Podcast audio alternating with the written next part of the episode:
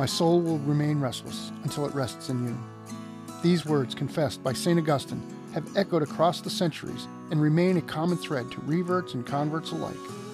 These are the testimonies of those that have come to rest in the fullness of truth. This is Catholic Recon with your host, Eddie Trask.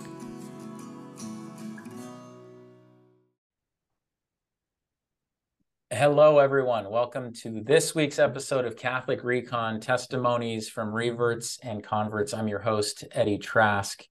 And this week's guest is Greg, who I had a fantastic chat with last week. Was it last week, Greg?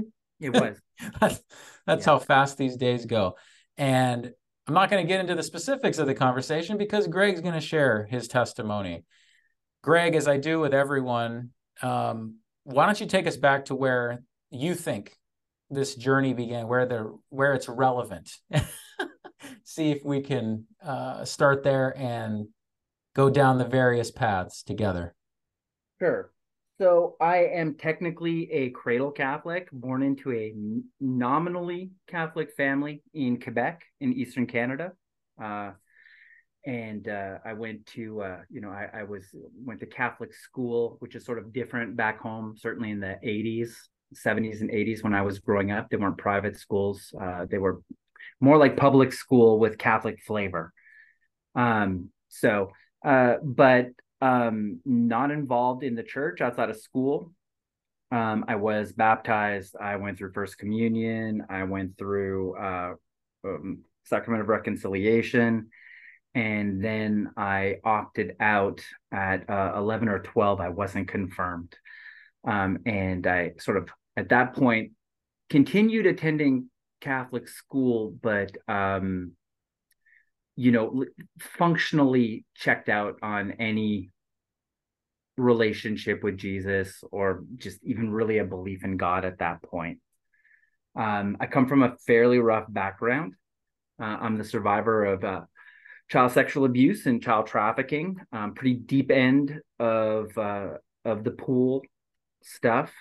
Um, and that's very much intertwined into my sort of estrangement from the faith and ultimately my return to the faith um, and the walkabout that I went on in between.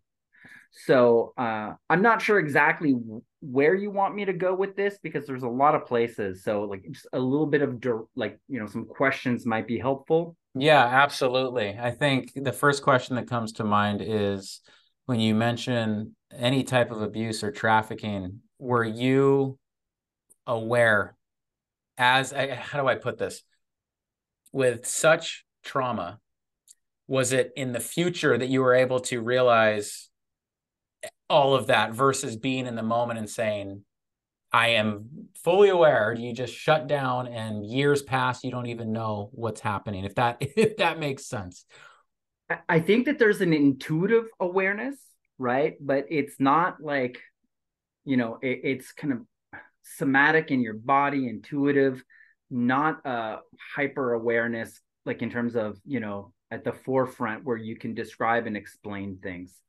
So um, I guess the best way to sort of describe the situation is um, so my sexual abuse began at the age of three, and um, I wasn't fully aware of the depth of what was going on until like honestly 2017 when uh which maybe we'll get to that maybe we won't but by the age of 20 uh, by the age of 7 I was infected. Now I understand at the time I didn't realize what was going on but I was infected with my first STD at the age of 7 that was in the summer of 80 um, oh I went goodness. for sur- corrective surgery in July of 1980 and um that was the 16th and by that August, um, there were a couple of really pivotal things in terms of my estrangement. That August was my first suicidal ideation and planning. I had turned eight by then. My birthday was on the 25th. So the surgery happened a week or so before my birthday, from seven to eight. And then at some point in, in, in the first half or middle of August, first suicidal ideation and around the same time, maybe just before, maybe just after, I can remember very clearly being in uh, the spare bedroom of uh, our townhome, and I can just such like just nihilism at at such a young age and just miserable. And I can remember asking Jesus, if you're real, if you're out there, give me a sign, show me something, and nothing, crickets. And i think that that's the month that i i checked out. You know like i think i checked out on i was so wrapped up in just and it's more than sexual abuse. My family was involved in the trafficking so there was a lot of lid keeping on and the way that that was done was through physical and psychological abuse. For for years i'm assuming? Just a better part of a decade. Oh my gosh okay. So um so I was like really like in a hell realm a lot of the time and completely scapegoated. Right? Now, the surgery at the time that I was like, this is, I guess, germane to the story is the surgery was explained to me as being this happened to you because you didn't wipe your butt and you have poor hygiene. And so complete scapegoating. Right. And, and so, like, you believe your parents, right? You believe your parents and it was an HPV infection that led to growths that needed to be removed. And huh. this is not a hygienic issue. It, HPV is an STD. Um, I know this now, but at the time, so there was like, um, there was just like already internalized self hatred and accepting of the scapegoating. So everything I got, I deserved, right? And there was no, there was no relief at all, whether it was school or whatever. There, there was kindness in my life in some ways, but there was certainly no evidence for a God, no evidence for a loving Christ at all, right? So I checked out and um, I continued going to school. Now, that was before my uh, sacrament of reconciliation, which is like so, right? First communion is. Uh, seventh, uh, first grade, and reconciliation was like third, I believe. And so I, I went through those things, but there was, we didn't go to church. There was no, there wasn't, I, I don't even think there was ever a rosary in my, my home, or mm-hmm. certainly, you know, I don't even think there was a Bible. So I didn't grow up with any of that stuff. And I went to Catholic school and I was a traumatized kid. So was I performing academically? Nope right? And so all of the report cards were does not work up to potential, sure. distracted. So so my linkages with Catholicism or church were the school, and I was getting beaten over poor performance and stuff, right? So a further wedge between myself and the institution. Um, although I and, wouldn't like realize that that's what was happening at the time, and most certainly a, a huge wedge between myself and God. Yeah. And and if I remember correctly, you said during that time that wasn't there a huge Catholic presence in that in that area? The ta- I was at the tail end of it, like big okay. enough that there were two school boards, right?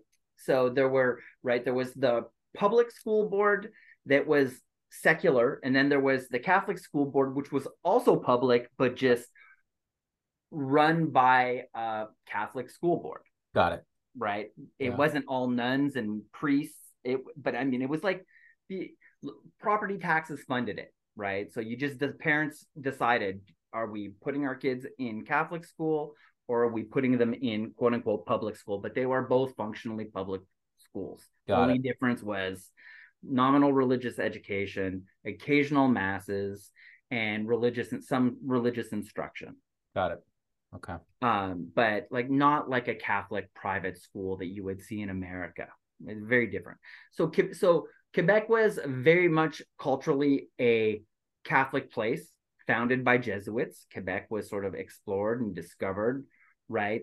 And at one point, uh, one of the most Catholic places on the planet. Um, I'm told, and most Quebecers believe that during the Second World War, when they were looking at relocating the Vatican if things went south, Quebec was going to be where the Vatican was relocated to just because of the huge amount of Catholic infrastructure. That all started to implode in the 50s and the 60s. I came up in the 70s and the 80s. I'm 51. So I'm the tail end of that.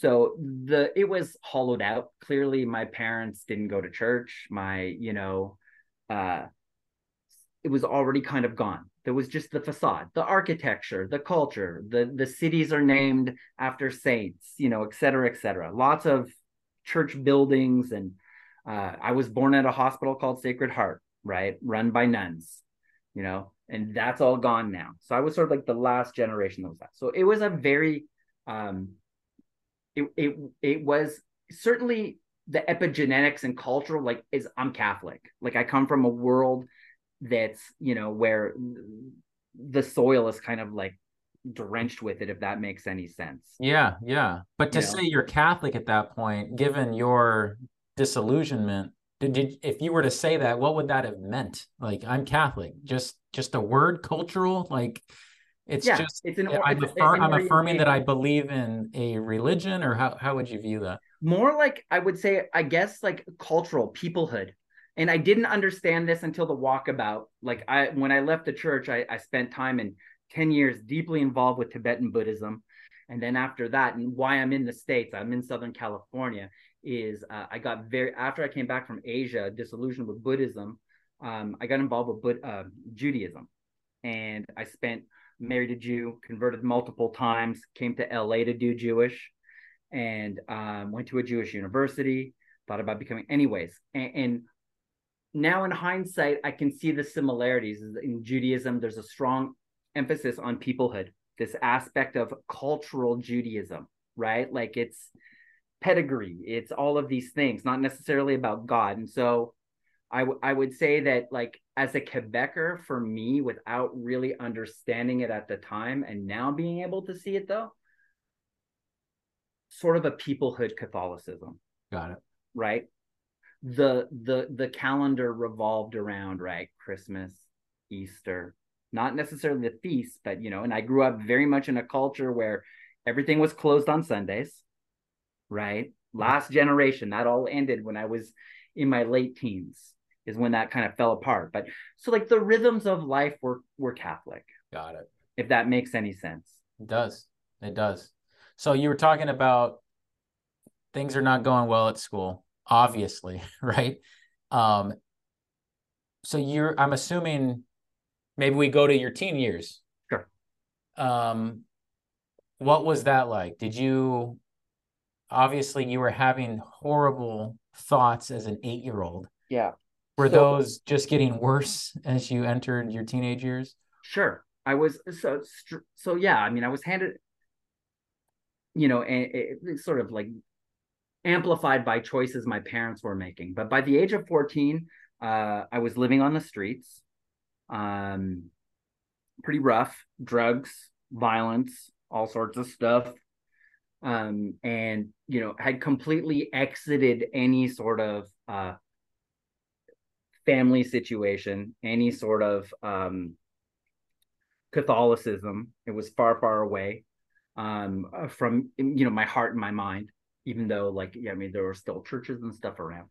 Anyhow, um, and that kind of I've always had a strong inclination towards. Um, I've never been a materialist. I've always been into the quote unquote spiritual or the religious, and so I think I caught a break, and this was a grace that God gave me. Is when everyone else was doing heroin and shooting up, my drug of choice wound up being religion. So, and there's some interesting intersections there um, in terms of street life. I came up at a time when, um, you know, I grew up in the hardcore punk rock scene, street kid scene, not the suburban stuff. You know, those of us that uh, it was all we had. It wasn't like a lifestyle choice. I lived on the street. Um, and there was a kind of convergence happening between uh, the Hare Krishna scene and punk rock. And there was this thing called Krishna Core that started. Really? Yep. What? Yeah. You should talk to Keith Nestor about it. he comes I from a should. hardcore scene too. Yeah. Um, and, and and I know you know him. Uh, anyhow, so yeah, so that was kind of like my gateway into this has nothing to do with the nene of my Catholic upbringing, and so that was sort of like we've got the punk rock dovetailing into the metaphysical. right so that was my introduction and the beginning of what i would call my like 20 plus years of spiritual bypassing and that's a five hour conversation but i went through that got involved in buddhism got very involved in tibetan buddhism which uh the karma there are multiple schools out of tibetan buddhism. There are four big ones and i was involved with with what is called karma kagyu buddhism. Um, it's known as the mishap lineage. And okay. uh, very much crazy stuff which i didn't see it at the time but that was my draw was lots of like the stories of the yogis and the violence and the black magic and them you know not the buddhist practice black magic but this insanity and lots of craziness. You know in dealing like they call themselves mishap yogis right? And i was very much like my life was one mishap after another mishap after another and that's why it was so appealing. Right. yeah. and the yogi bit meaning like you know sort of like turning it into spiritual path right? So i got into that. And uh, I got very involved with Tibetan Buddhism for the better part of a decade. Uh, wound up being a monastic in the Karma Kagyu tradition. What does that look like? If you can open that up a little bit. well, you know, um, lots of uh, you know, uh, lived in a monastery. Um, was very fortunate to have an extremely now fam- famous, famous, famous Buddhist teacher. Um, and before she was so famous. Um, anyhow, lots of meditation, um, lots of stuff around tantra. Um, so the whole idea behind Vajrayana, which is Tibetan Buddhism, is uh, you don't reject anything, right?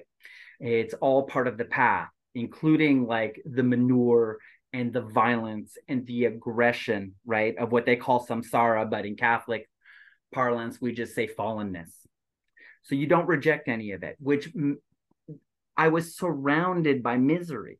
So it was extremely appealing to me to not have to reject it but lean into it and see it as being like the manure and fertile ground for awakening right? Oh wow. The, if that makes any sense. I think it does yeah. Um, but a lot of broken and dysfunctional people.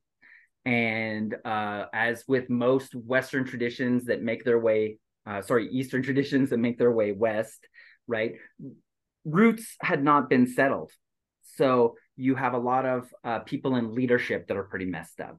So it all kind of starts to fall apart and addiction creeps in and teachers are sleeping with students and you know just it, it wound up being a nightmare. And after about a, a, a, decade or so of that i just thought oh no this is just horribly broken and messed up. Wow. So i do have to ask a question. When you say monastic um, do these people have full-time jobs and then they retire to these areas? I don't i know nothing about right it. okay so there are multiple streams just like in catholicism right there are householders okay. and then there are monastics yep. right and so eh, in the broader community there are both. So i was not a i was not a, i took temporary ordination. So i was a, a, a monk for a set period of time. Got it. Most of my time i was out in the world but but i did did spend a, fair amount of time uh, at Gampo Abbey, the the monastery. Um, but so m- most of the teachers I dealt with, the Rinpoches, especially uh, Kagyu and Nyingmapa tradition, householders, not monks, not like the Dalai Lama um, at all. Very much like a whole this crazy wisdom vibe, okay. where there's drinking and smoking, and it's all part of the path. You know, lots of free, like I mean, and but this is coming out of the 70s and the 80s, right? Dealing with that whole sexual liberation energy. So that was just kind of sort of like got imported in and and just incorporated into stuff. Horrible idea. Horrible idea. A lot of fun at the time until the damage and the casualties, you know, started popping up. But I mean, as a young person that came from dysfunction, it was um, extremely exciting yeah, it would be like an organic transition into yep. yeah, you you were saying you were not a materialist and you right. have a spiritual concept, but there's still some chaos, still some dysfunction. Yep. Yeah. Lots of play and also room for uh, the trauma to play out. And I didn't understand that at the time, right? And there's no rejecting of it, right? There was no rejecting of it. So that kind of faded away. I went and spent a year in Asia, and when I came back from that, I uh, got really just I was completely disillusioned, and uh, so uh, wound up finishing college, and I wound up working and uh, at a college, and I met a girl who was a Jew, and she was like, "If you're gonna date me, you're gonna need to learn about Judaism," and so I said, "Okay," and I, I grabbed a couple Hasidic books on God and that relationship did not last, but those books changed my life. I have been able to relate to Christ as a rabbi, or even kind of at phases as kind of like the Buddha, an enlightened teacher. But just in terms of icon, in terms of meaning, this whole idea of the cross and the crucifixion, you know, it, it was so inaccessible to me. Um, so, and I guess I was never able to separate God from that until I got to the Hasidic stuff, and then I had an access point where I could start to have a exploration of God with no need to deal with the dude up on the cross, oh, right? Oh, okay. So I was like, okay, great. This is great. I get God and I don't have to deal with Jesus if that makes any sense. That does, yeah. So I converted in Canada, met an American through organizations that I was involved with, did long distance dating, but and there's a huge spiritual bypassing component in here because both of those things was me trying to get the Buddhism and the Judaism. There's an underlying current of me hating myself and trying to reinvent myself and kill the broken person that gave himself the didn't wipe his butt, right? Like wow. that person. Let's erase that person, right? And so you can't have the incarnation, like you're saying. You can't deal with with with the cross. You can't have the incarnation if you're trying to do what you're talking about. Right. Yeah. Spiritual bypassing, complete trauma response, complete trauma response. So, um, so moved here, got engaged, moved here, married an American Jew, came to LA specifically to do Judaism. Uh, got into the, the the Jubrahud as quickly as I could. You know, became extremely observant, orthopraxic but progressive. Okay. And um, started to cultivate a relationship with God, or trying to, but mostly reinventing myself. Right, abandoning my family, ab- abandoning my country of origin, r- taking on a Jewish name, taking on Jewish cultural customs. Right, Jewish dress, Jewish observance. So that's why I say orthopraxic was I will do these things because these are things that the broken, you know, traumatized per not understanding that that's what was happening at the time, but that's what I was doing. Yeah. So it's very much a trauma response, very much classical like spiritual bypassing, drug of choice. And um and so I did that for the better part of a decade. And then I started having flashbacks around abuse. And I, I had always known about the tip of the iceberg of the abuse. Uh, three particular incidents, a lot of stuff, like I said, the surgery, the STD, had blocked that out by that point. But in 2014 ish, there were two TV shows. Um, there was The Americans, which was about Russian spies in America in the 80s with uh, that had a family. They were like a plant fan, like you know, I don't know if you remember this show but the set and children and the music and the clothing and the haircuts, all stuff from my youth. And I started like, it started triggering memories, right? Whoa. And then a little bit later, I only watched the first season, but uh, um, the Stranger Things, right? Also set at the time where my stuff was falling apart in the 80s. 80s, yeah. And you've got the music, you've got the set pieces, you've got the clothing, you've got the haircut, you've got kids. So it started just popping up like all I was I started having like really intense flashbacks about the stuff I remembered, winding up in the ER, needing Valium drips and just like losing my crap. And so in December of well, in the fall of 2015, my now ex-wife and I decided to fly back to Canada to file criminal complaints against uh, in three jurisdictions against three sets of people And at this point, I knew a fraction of what was going on in terms of the trafficking. My mother was playing dumb, got involved, helping, quote unquote. Um, and so I flew back to Canada and um, spent nine weeks there filing complaints was uh, you know which led to three criminal investigations uh, one person being charged okay? Um, and so then almost a year to the day later so i we flew out on on december 25th 2015 and we flew into ottawa from la and on the 23rd of 2016 um, things were rolling around with the investigations. I wasn't remembering more stuff. I was in a good place, and I decided to. Uh, I don't know if I should say this, but I will. Um, so I wound up going. All right, I'm going to do a healing ceremony. Live in LA, right? So um, five grams of high grade psilocybin. And um, when I was coming down, I got hit by. I asked it. I asked a question. I said, like, why? Do, why would this happen to me? And it was because you could handle it, it, it, it is the message that i got. And um uh and then it's and by the way there's a lot more and your father's involved. And i got oh. hit with a tunnel of light where there was lots of abuse flying by me but i didn't know what it was. Okay. and i can remember my wife coming out and i was trying to tell her there's more there's more. And she's like you're just tripping. Just relax. Anyways that was on the 23rd of december 2016 by the first week of January, I remembered the surgery.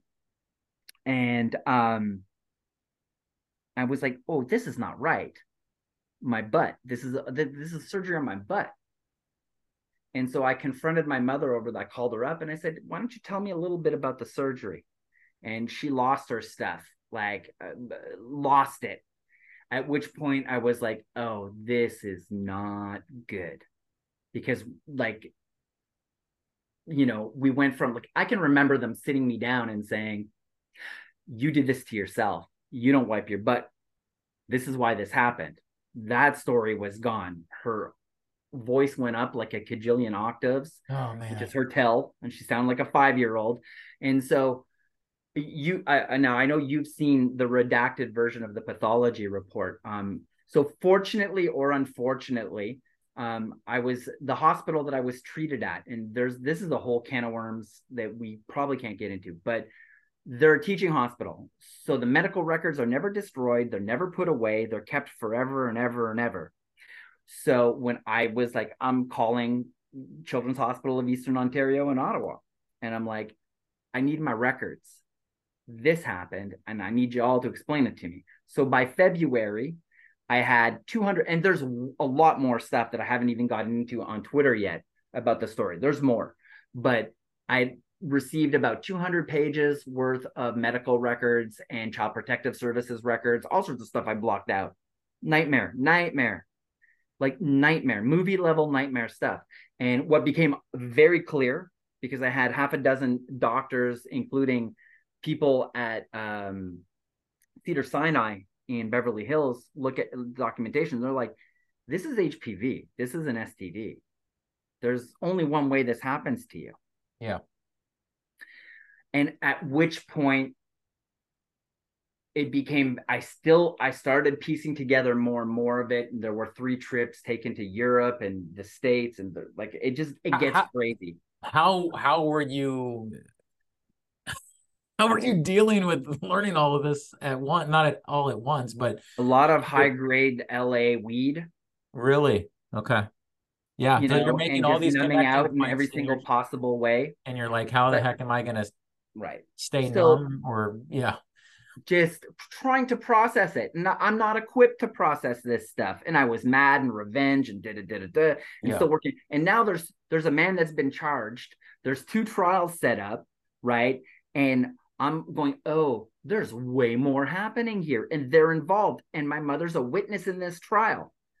Stuff's gonna go south, anyways. So now, a lot I could get into, but what brings it to the reversion story is I found out in February of 2017. I got the pathology reports, the medical report, all of the stuff, and by June of that year, I was such a hot mess that I needed to um, I didn't need to. I went in voluntarily, but I need I needed to go into a trauma unit. And this is where the reversion starts. I'm a Jew. I'm married to a Jew. I'm living the life as a Jew, right? When all of this is happening. So um, I get referred to a hospital called uh, NTC, the National Trauma Center, run by a former a guy from Canada who now lives in Austin, a psychiatrist. His name is Colin Ross. And I did not know any of this when I went there, but his area of specialty is satanic ritual abuse and dissociative identity disorder and sort of where the two mix. Okay. Um, and so I wound up spending three months in that uh, in that trauma unit, surrounded by I have no there's no SRA in my life, which is uh, the abbreviated form of satanic ritual abuse, but I was around female survivors that had undergone severe or claimed to have undergone severe SRA and were suffering from horrible DID, dissociative identity. We're talking some of these women had 20 and 30 alternate personalities. Oh, that's okay. what you mean by DID. Okay, got it. Right. What used to be called multiple personality is now referred to as dissociative identity disorder. And there's a connection between trauma based mind control and SRA and DID. Is it, um, is it you? Is it, I mean, in short, are you, your brain is just trying to escape and it creates these alternate yeah, realities? You're just, you fragment your personality in order to get out of it. And so you have these completely disintegrated personalities that oh take shape. Gosh. Yeah. And so, um, anyways, and I went in there not believing in the devil because I'm a Jew, right? It's there's no Christian devil in Judaism. You, you, it, it's very different. And certainly, while I was orthopraxic, I was fairly progressive, and I would say that I was not a materialist, but I was like, you know, like devil as archetype, sure, no problem. Yeah. Okay. But SRA, no delusion, crazy stuff. I grew up with Geraldo and the Satanic Panic talk show stuff. Right. So, like, it's like Satanic Panic. So, but I spent three months there. And by the time I left, there's no way all these people were making everything up. It was impossible, in my opinion, that all uh, like just the stuff that I saw there and and the way that Colin Ross could like just puppet master, pull personalities out, and the stories and the levels of self injurious behavior that these women would just the damage that they would do to themselves when certain personalities would kick in. Um, I left there SRA is real at least some of the time, no question about it. Um, and the devil's real. The devil's real. So not only is the devil real, but I started looking at the evil and the vileness in my life, and I'm going, oh, I had a target on my back, and I'm like, no satanic stuff, but the devil targets the youth. I mean, one Peter five eight, right? I'm like, the devil's real. So I started crawling my way back to Christ, at, well, to the church, because I was trying to outrun the devil. So the way that sort of played out, and that was so that would have been October of 2017. Uh, sorry, yeah, October, November 2017, and um, within a month of being out of the hospital, I'm separated. I'm shacked up with one of the DID ladies from the hospital. Mm-hmm. Um, and uh, I relocate out of LA to Santa Clarita, which is where I am now. And um, I started crawling my way back. I would, I, and the way I sort of did it psychologically was first, well, devil's real, God's real, and the Christian devil is real. It's not like some just adversary, right? Fallen angels. It all starts to make sense. Then Christ up on the cross makes a lot more sense right? The psychological malfunction or blockage that kept me from seeing Christ as anything other than like the Buddha type figure giving the Sermon on the Mount, right? The Beatitudes. It's like, oh, now coming down, incarnated, being the sacrifice, dying on the cross, being resurrected, it all made sense. Right? Like in a visceral first person direct experience kind of way, not like a theological proposition. Like reality. Wow. like, and it was horrifying. It was horrifying because every so in the span from 2017 to 2018, right? I I I completely found out that my life was a lie, like my childhood was a lie, that I had been trafficked in horrible ways and things had been done. I lost the only stable relationship of my life. I lost the last 10 years of stability as a Jew, if you can call it that. The self medicating stopped working, right? In terms of the Judaism. And, um, and as an only child, I found out that my parents were the primary actors in my sexual abuse and trafficking. Right? I so in a very Job sort of way, everything's taken. Yeah. Everything is taken away. So I came out, I, I was in a relationship with um, insanity, and all I know is crazy and insanity, and I'm running with it, and there's fun, you know, there's fun to it.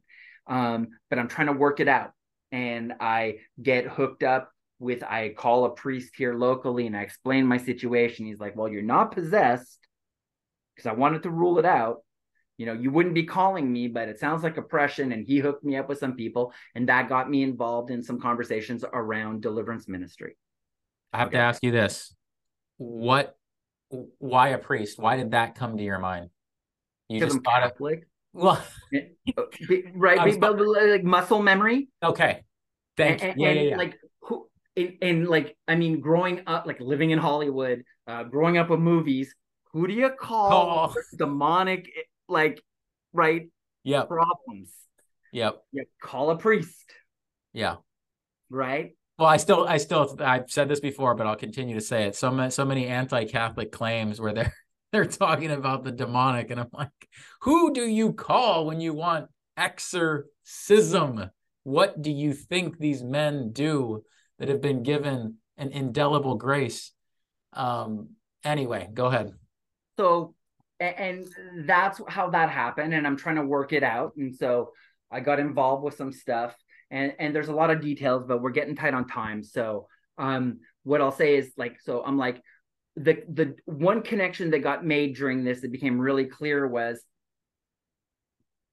there's a reason that I wasn't confirmed at the age of 11 or 12 and my view of it is is I I got hardcore 1 Peter 5 8 you know into not you know just all of the devil wanted me far away. Devil did not want the blessings and the gifts of the holy spirit descending upon me.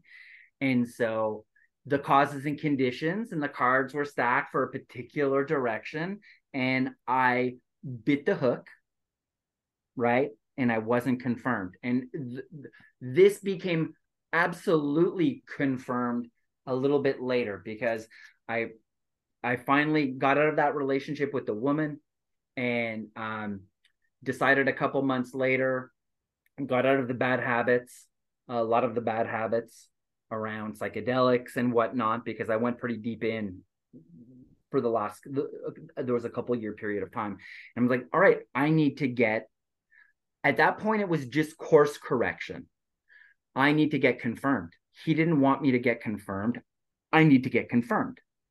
So I found a confirmation program out here in Santa Clarita and I got enrolled in it.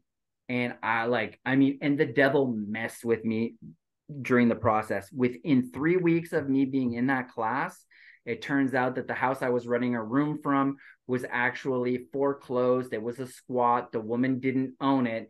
And I wound up like being, we all got kicked out by um, the sheriff's department, eviction notices. So I wound up being homeless. Well, I mean, not on the street homeless, crack motel homeless. Oh, wow. Which is not great, right? But to the credit of the woman who ran the program, who became my confirmation sponsor and is like, I mean, my godmother at this point, she made sure that, and this was on the upside, we're doing Zoom, it's Zoom because this is during COVID.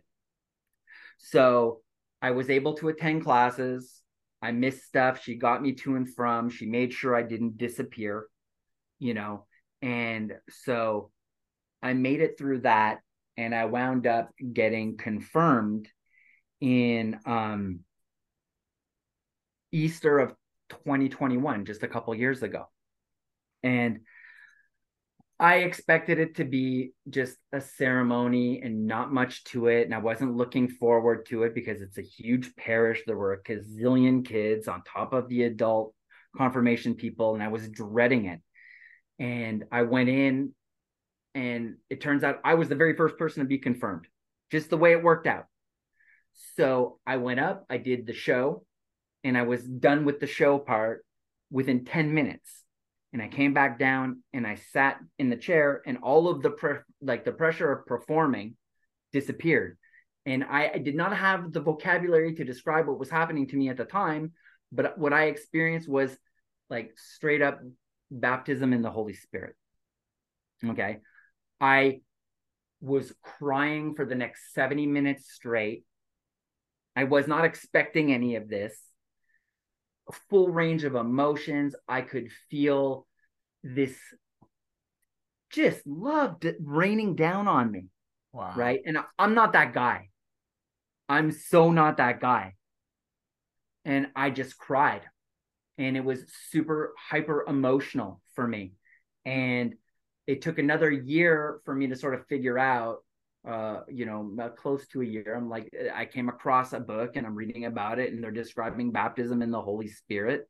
And I'm like, oh, this is exactly what happened to me. Like, this lines up. And I mean, the catechism, it's SoCal, it's a suburban parish. We didn't go into the gifts coming down and all of the theological, mystical aspects of what is supposed to happen during sure. confirmation and how it's the conclusion spiritually of what starts with baptism. So I didn't know that's what was happening, but it was like very much, very much baptism in the Holy Spirit. And I was home. Wow. Right. And there were challenges after that, but that's what led to the reversion uh, or the conclusion of the reversion. And certainly there have been, I would say, demonic entanglements at the level of oppression, you know, um, that led into that. Like I said, the homelessness and more. I mean, yep. there's more stuff, but um, that's what brought me back. And so it's been just sort of like clearing out the debris and figuring out what it means to live authentically as a Catholic um, but I guess the important point for me is I had if had I have not gone to NTC, that trauma center, had I not have been with those people that were survivors of SRA, none of this would have happened. I'd probably be dead now, or um, I would have murdered somebody. Believable. You so you're saying because in in that it's not a ward, right? In that unit, right? Unit. Um, call it whatever you want, right? Yeah. Um, you saw evil from a different perspective, and and and well, the I, Christian narrative the Christian, played yeah. out as being true, not like a rash, like not an argument, right? Not yeah. like apologetics, not theological framing. I saw the God. fall out of the devil messing with people. Yeah. And I began to be able to unpack that and see how I was also a victim in a, a much lighter way compared to these people. No. Well, it's funny. The gentleman I just interviewed last week, you know, when he described when he he looked up and he just it was pitch black. The way he was describing that, I'm like, oh my gosh. And I've heard other people say they saw how dark it could be. This wasn't his story because you remember he said the psychedelics actually led to him seeing color. Yeah. And then he came out of it. But anyway, I've heard a number of people say that. Why I came to the faith, I was atheist. I saw how dark things are, I saw how evil things are and I knew intuitively there was a counterpoint to what I just witnessed. And I just sense that when you say that, I'm like, oh my goodness. The, the counterpoint is Christ as incarnation, yes. his suffering and his crucifixion and his resurrection. Right? It's it's not like a compelling argument in the abstract. Yep. Genesis three fifteen. It's a visceral lived experience, and it is horrifying. It was horrifying and terrifying. Yeah. Horrifying and terrifying. But that was ultimately what brought it back. And it's interesting that God can use any evil for his good and his plan. And that has really played itself out in my life. Well, has begun to it no, it has played itself out in my life. Well, you can say redemptive suffering and not say, well, it's all finished. You are No. working out redemptive Exactly. suffering. Exactly. Yeah. It- things are still unfolding. But most certainly, just in terms of the ministries that I'm involved with and the rain of blessings that have come in my way over the last year, everything I do is trauma meets the cross. Okay. Everything I do is trauma meets the cross. I only really relate to and am comfortable around other abused pit bulls Okay. right? Like myself, I'm never like I'm 51. I'm not gonna be a normal dude. Like, and I'm not like I mean, what brings me to Christ and what brought me back into the fold of the Catholic Church is outlier stuff. I'm Sure. not. It's I'm not special. I'm. It just doesn't happen a lot. You know, it it doesn't happen a lot. Most of the people who hear my story, if they haven't walked a mile or anything near to my shoes, right, they're normally it's a hard pill to swallow. Got the it. thing that I have going for me, or else people would think, oh, he's delusional, is I'm so well documented. You can't argue with the pathology report. Yeah. Yep. You can't like I, and, a ton of other stuff. Yep. right? Like I j- just I'm too well documented to be put into the like QAnon conspiracy crazy like sort of bucket. I was going to talk to you about that with the sound of freedom. It's like, here's a story about how real trafficking is. And to pin an actor in the movie as, you know, QAnon adjacent film because of an actor, it's the most ridiculous pile of crap I've ever heard in my life. In an effort, be- in an effort to stifle the most heinous garbage that's going on. there's I want to be more charitable and say that there's a cognitive dissonance and it is so evil that people like yes there are people that are doing exactly what you're saying but the average Joe and Jane it can't be real. It can't be this bad. I meant the reviews. I meant the reviews that Oh, specifically Sure, try to course. to diminish. I mean, diminish the. and Yeah. um and Rolling Stone. And that's kind of what made that post where I like why I, I posted the anniversary about the surgery was because those two articles pissed me off. Yeah. And what I did was as soon as I saw them, I went and said, Yeah, fictitious. Here's something from 1980. Here's a pathology report. And I just posted it. You know, tell me, tell me I'm making it up. Right? Tell me this is just conspiracy theory. Yeah, and it, and that's what's so important to talk about it because what I'm getting from you, you can talk about this.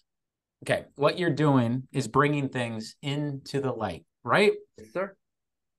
The unspeakable things brought to the light in an effort to shine Yep. light for other people. God has a plan. I can't be discredited as merely crazy. I could be 50% wrong, but I'm definitely 50% right. I have the receipts. Yeah, no, it's it's absolutely important, and that's why I wanted to talk to you about it. I mean, um, the other thing that is important with redemptive suffering is, and I've interviewed a few people like this. They're able to go back, talk about something that is traumatic without staying in that place.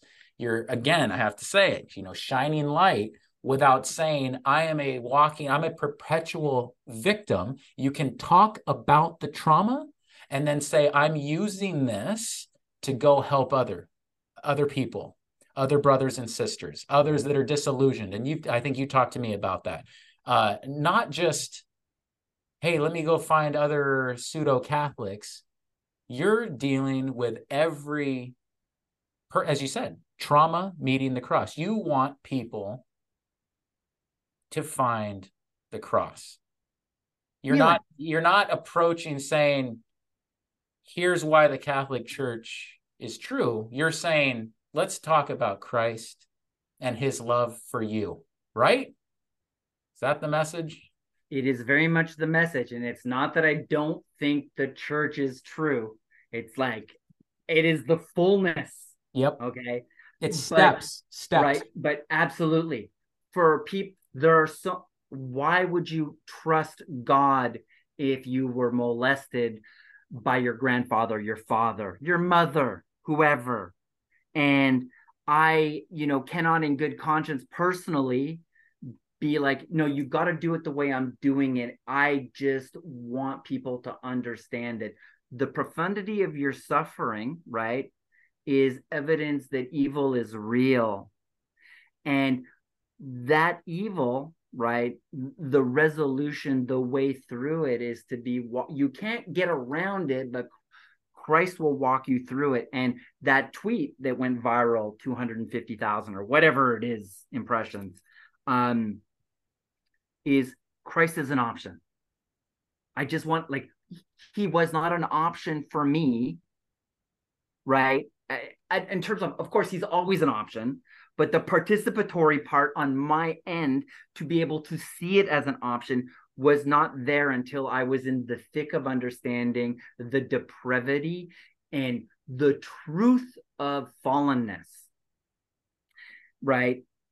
And that could make you go nuts and just go complete nihilism and revenge or self termination. And these are things I struggle with. But it's also a vehicle, like it's a doorway into Christ because all of a sudden, if you've tasted the devil and what he can do, then Christ on the cross starts to make sense and and, and Christ ceases to just be like a rabbi, you know, a dude with some cool beatitudes. Yep. And when you receive grace and you open your heart to him, you know how you were saying when you called out, when you cried out, uh, when you were seven or Yeah. eight and you didn't get a response? Well, now I think back, you know, he said 70 minutes or whatever it was of crying decades later. That was the resolution. Resolution of, yeah, Absolutely. Beautiful. Now, in the remaining minutes, is there anything else you want to say about what you do? And I mean, I think we covered it, but if there's anything else you can talk about there and, and the, the importance of evangelization uh, for any anyone that is called to bring people or to have people, how do I put it? You help people open their eyes to to to Christ. That's the hope. yeah, yeah, and, and certainly like in the small mission field that I inhabit right now, and I am involved in like I- with several ministries here locally um, around stuff. Is I'm trying to bring a sensitivity and an understanding. I'm able to articulate things that a lot of people can't just because of the experience. Right. I have eyes to see things that some other people can't and there's uh, legitimacy when a person hears my story it's not me like you know if they have a similar story right walls go down right because it's i'm not talking at them right Yep. we have a shared lived experience Yep, around child trafficking or incest whatever the case may be whatever it is. Yep. right so um i'm kind of entering the phase of uh, like i'm at a transitional period right now where i believe like i'm fully coming back into the fold of the church um and there's more to be said about that but we're now my healing is not complete but i'm at a place where i've done enough healing and i think god is now opening up doors where um it's gonna be more helping other people. It, it it has started, but it's going to go more in that direction. Yeah. Right.